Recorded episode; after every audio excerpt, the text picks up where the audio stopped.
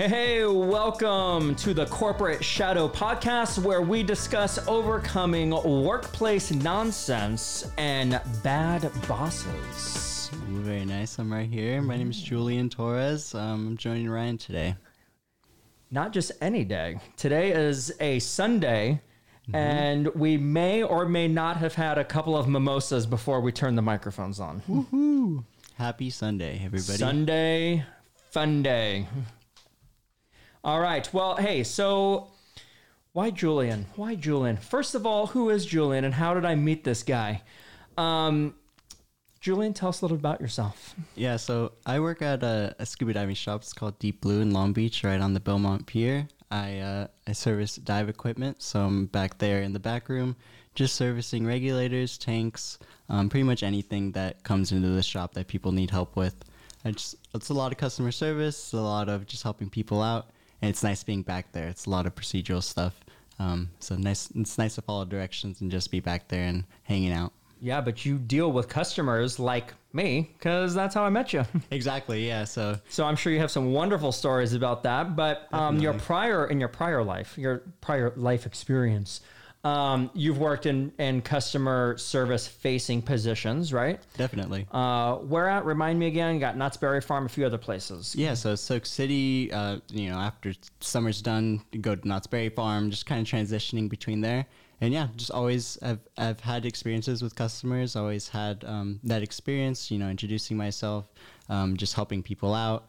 And yeah, I've learned that the customer is almost always right. Almost always right. And yeah, okay, so the conversation that I want to focus on as it relates to your experience and a little bit about what we'll talk about today is you mentioned something very, very powerful yet so simple. And that is, don't do the things you don't want to do. We were talking about this earlier. Exactly. And you've job hopped. That's really hard to say. Definitely, yeah. It must be the mimosa. It's a tongue twister. You've job hopped a few times. Yeah. I've job hopped many times. If you look at my CV resume, but and there's a reason for that. It's because we've probably have been doing things that we don't like. Exactly. Yeah. What made you, I guess, like in any organization, whether that was at Knott's Berry Farm, Aquarium of the Pacific in Long Beach, or anywhere that you've worked, even your dad's auto body shop. Shout out to Dad. What made you leave these places?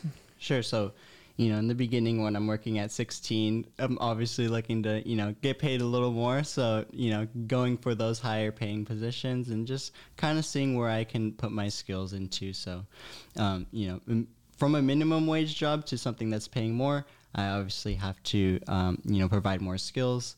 And my skills started transitioning basically when I volunteered at the Aquarium of the Pacific. So at Soak City, and Knott's Berry Farm, it was just more customer service, give the customer what they need, help them out, give them the candy they want, give them the shirt that they want. But once I started volunteering at the Aquarium of the Pacific, I learned more about time management. I learned more about procedural things, like just making sure I follow things step by step and knowing how to do things correctly and in a timely fashion. Yeah. Tell us about your boss, though, because it sounds like you've learned a lot under this individual at the aquarium, and you were a volunteer. Yeah. So for how many years? I'd been volunteering at the aquarium for 5 years. 5 years, and acquiring all of these skills because you had a boss that you apparently would say, and correct me if I'm wrong, respected, admired, etc. So let's talk a little bit about that individual, about what made them a great boss or a great leader. And then I want you, in the back of your mind, to think about a terrible boss, perhaps, that you may have worked for. Sure. So probably the best boss I've ever had is definitely the person that was in charge of overseeing me at the Aquarium of the Pacific. Her name was Aggie Long-T. She was my overseer for the water quality lab. And in there, we're basically in charge of doing tests to test water of the different exhibits perfectly. So we're testing the pH, the nitrites, nitrates, a ton of different stuff, sodium, temperature. Yeah, temperature. It's a bunch of nerdy stuff that none of us understand. Definitely nerdy stuff. And just reporting it back to the aquarists and making sure they have enough data to properly, assign their chemical charts and stuff like that. So, but what made her like really cool? What made her? Because you stayed there for 5 years. Like if I'm a volunteer for 5 years, clearly there's something more than just the mission of the aquarium or the mission of the organization that keeps me there. And that generally is my boss, right? I wake up, I get excited. I'm like, oh, I'm going to see whoever today. My coworkers are great. My boss is great, which by the way, a lot of people don't say that. Like that's an anomaly situation, I think. Definitely. So what specifically made your boss someone that you would follow into battle every single time you went to work? Yeah, so Aggie was very, very firm on time management and doing things the correct way, and she would not let me fail at all. Like if I failed, we would go back and she would show me exactly what I did wrong. We would write notes on it. I had a notebook, and she would be like, "Okay, write down what you did." And how do we fix that? You know, like she told me, this is Aggie boot camp. We're going to do things right. When we fail, I'm going to let you know. And it might be awkward at first, but it's going to benefit you in the end. Because you're going to learn from your mistakes, and we're going to do things right. And we're going to make sure, all the animals are all good all the time. It's awesome.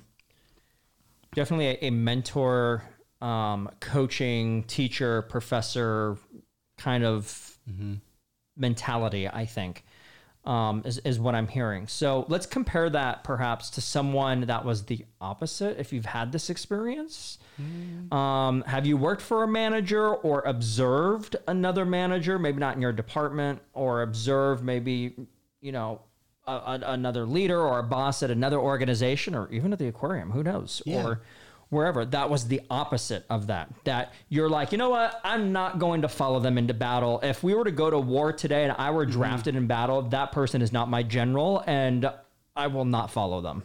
Yeah. So my process when dealing with people, especially upper management that say I don't, agree with, or say they're like a bad leader or something like that. I personally think a leader knows where they're going and stuff. And, where I change things in myself is I would go to Audible and I literally have books on leadership, on management, on how to make sure I don't have an ego when I'm leading people, how to make sure I don't, I really take the time to kind of learn things. So I can teach people the best that I can. And so I can actually lead almost myself. So Aggie taught me really how to do things, to learn from other people's mistakes and also learn from my mistakes, and kind of do anything that it took to kind of make sure that things got done the correct way. And that led me to, pick up those books that I have like a ton on Audible. I paid for a whole subscription. And it's like, all right, how do I do this thing that I need to do the correct way? Have you ever worked for someone where you did make a mistake and you were reprimanded for it?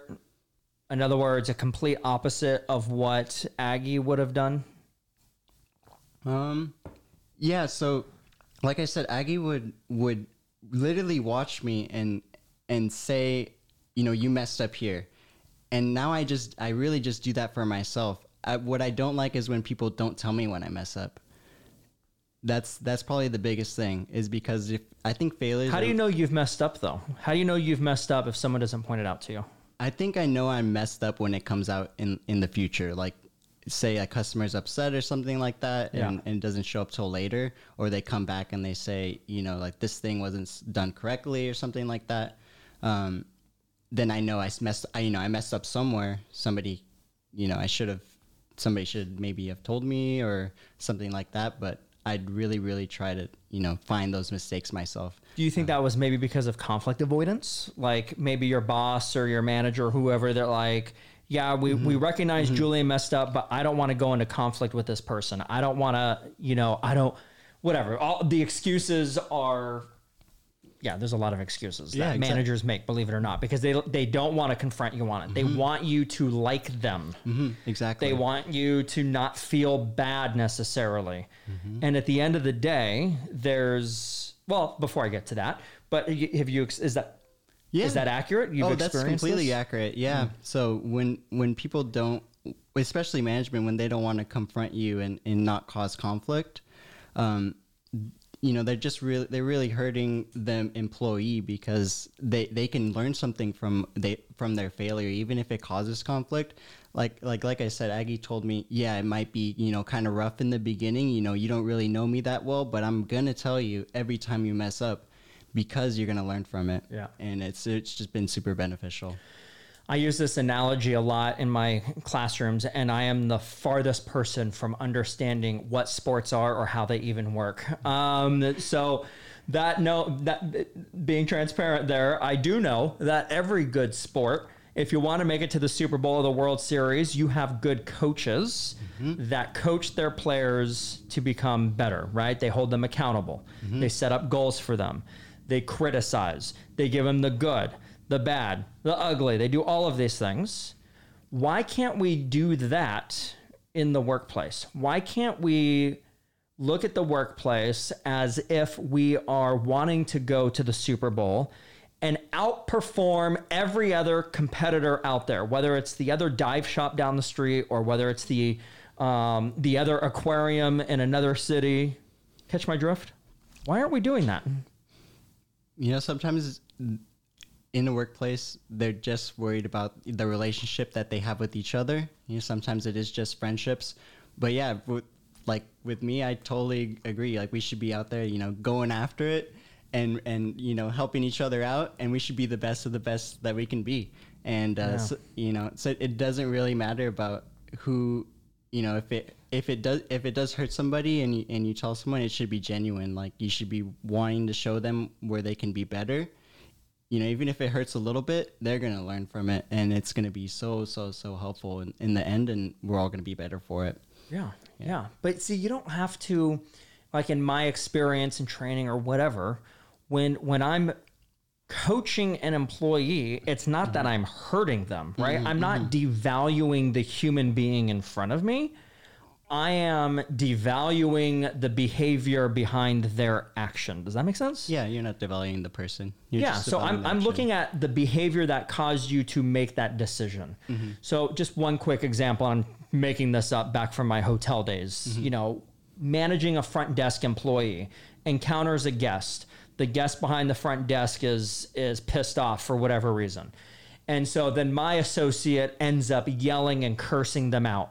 And it's like, no, right? That's just going to escalate. It's going to make it worse. That's the behavior. But what was the motive to make that person act the way they did? That is what I want to coach on. I want to coach towards your motive, the action behind the behavior, or I call it your anchor, or if you want to get really academic, we essentially call it your motive, I guess it's relationship awareness theory, and I'm not going to get into that because I will put everybody to sleep.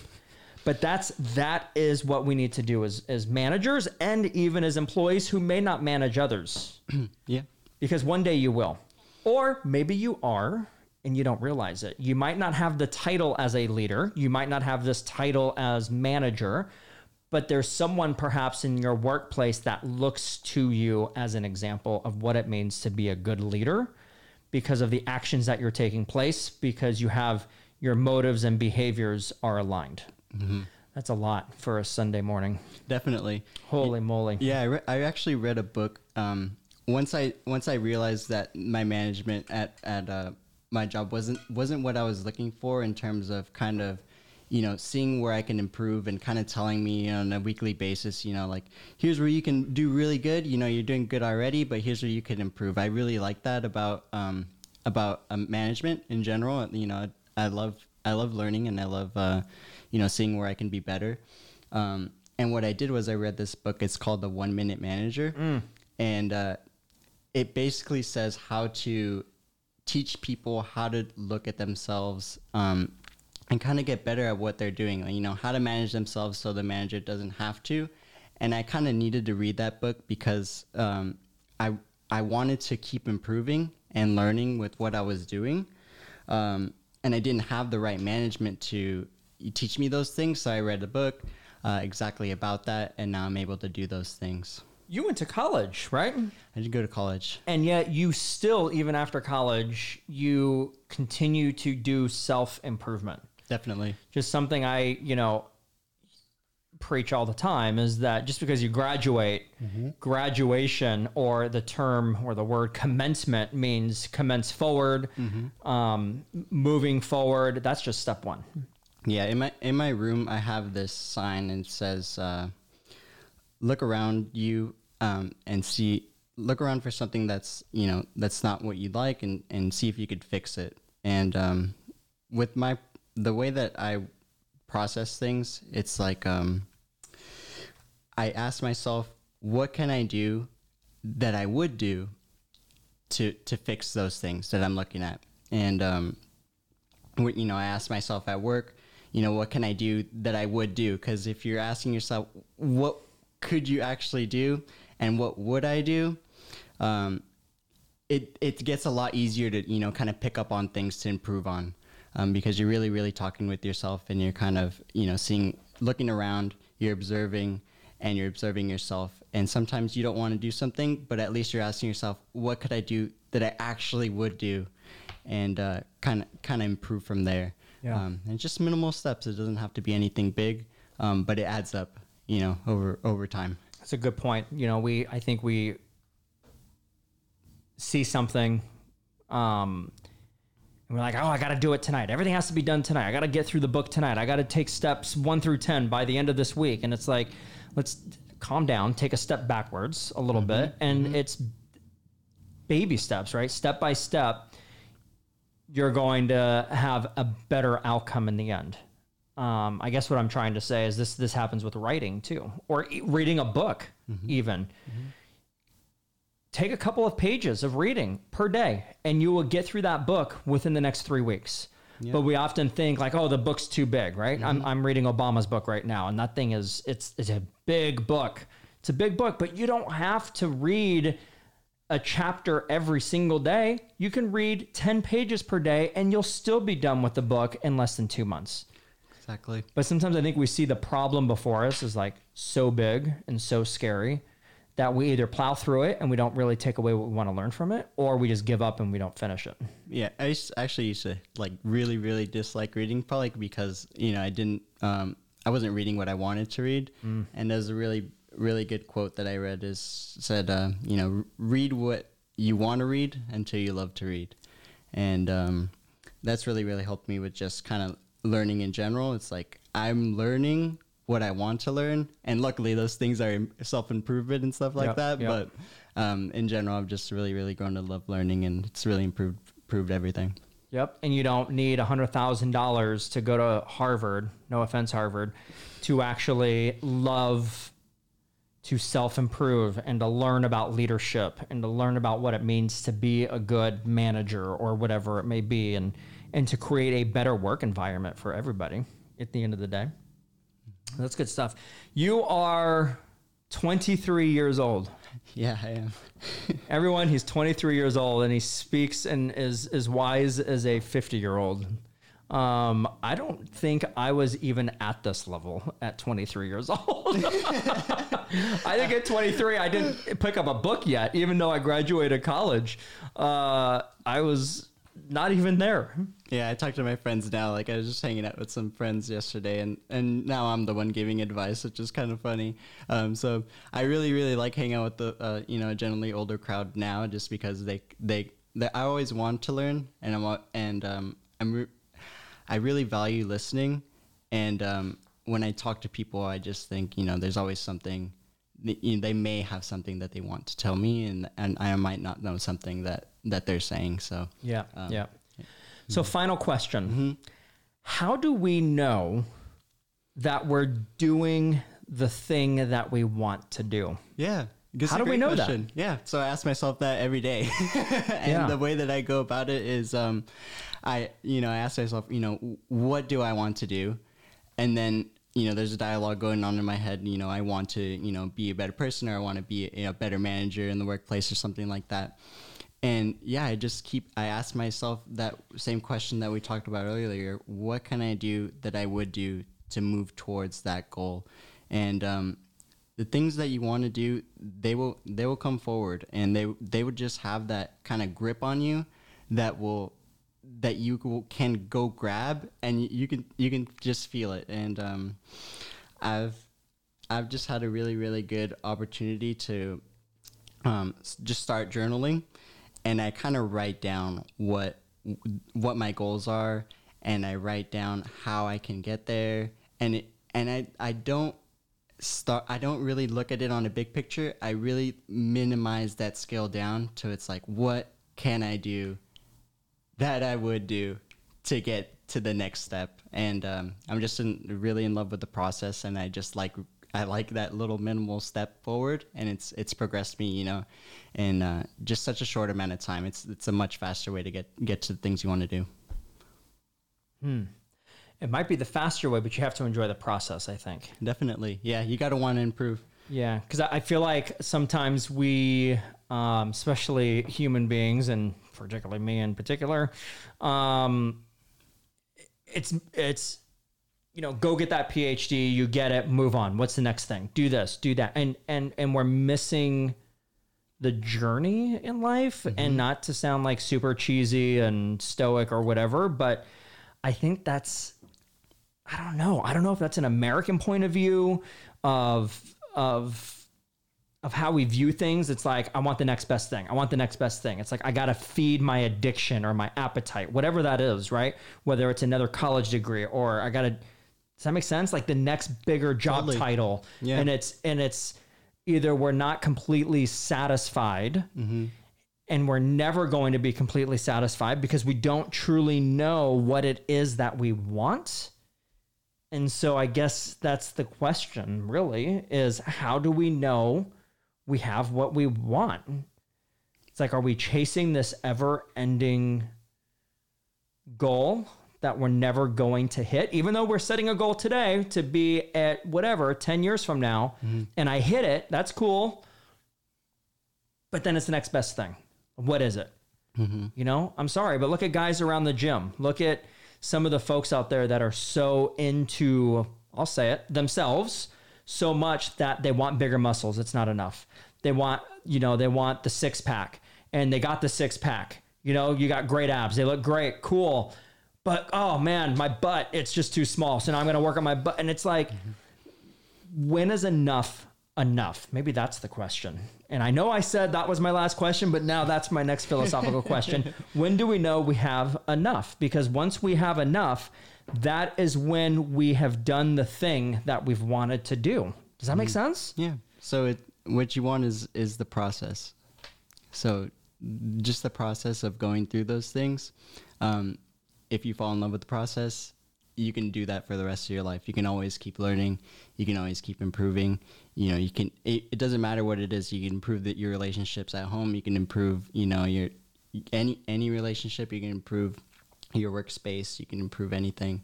And if you're falling in love with the process, then, you're never going to end loving what you do. So yeah, you have to enjoy the process, no doubt. Here's a closing quote from Epictetus, a Stoic philosopher, comes directly from Discourses that relates to everything we're talking about today. And Epictetus says, remember that it's not only the desire for wealth and position that debases and subjugates us, but also the desire for peace, leisure, travel, and learning. It doesn't matter what the external thing is. The value we place on it subjugates us to another. Where our heart is set, there our impediment lies. That is for directly from the Daily Stoic quote for February 21st at the time of this recording. And it literally relates to everything we just talked about. Enjoy the journey, right? continue to learn, self-improvement, go pick up a book, go whatever that is. What do you use? You use Audible? Audible, yeah. Just Audible. Listen to people that know stuff better than you. The podcast that you never thought you would ever want to listen to. Whatever, right? Mm-hmm. It's good stuff. Well, thanks for tuning in, everyone. We appreciate it. As always, you can visit us at innospire.com, where we provide tools, resources, and wonderful things of that nature to help you manage the obstacles of your career. Thanks, Julian. Appreciate it. Thanks so much for having me. Anytime. Mm-hmm.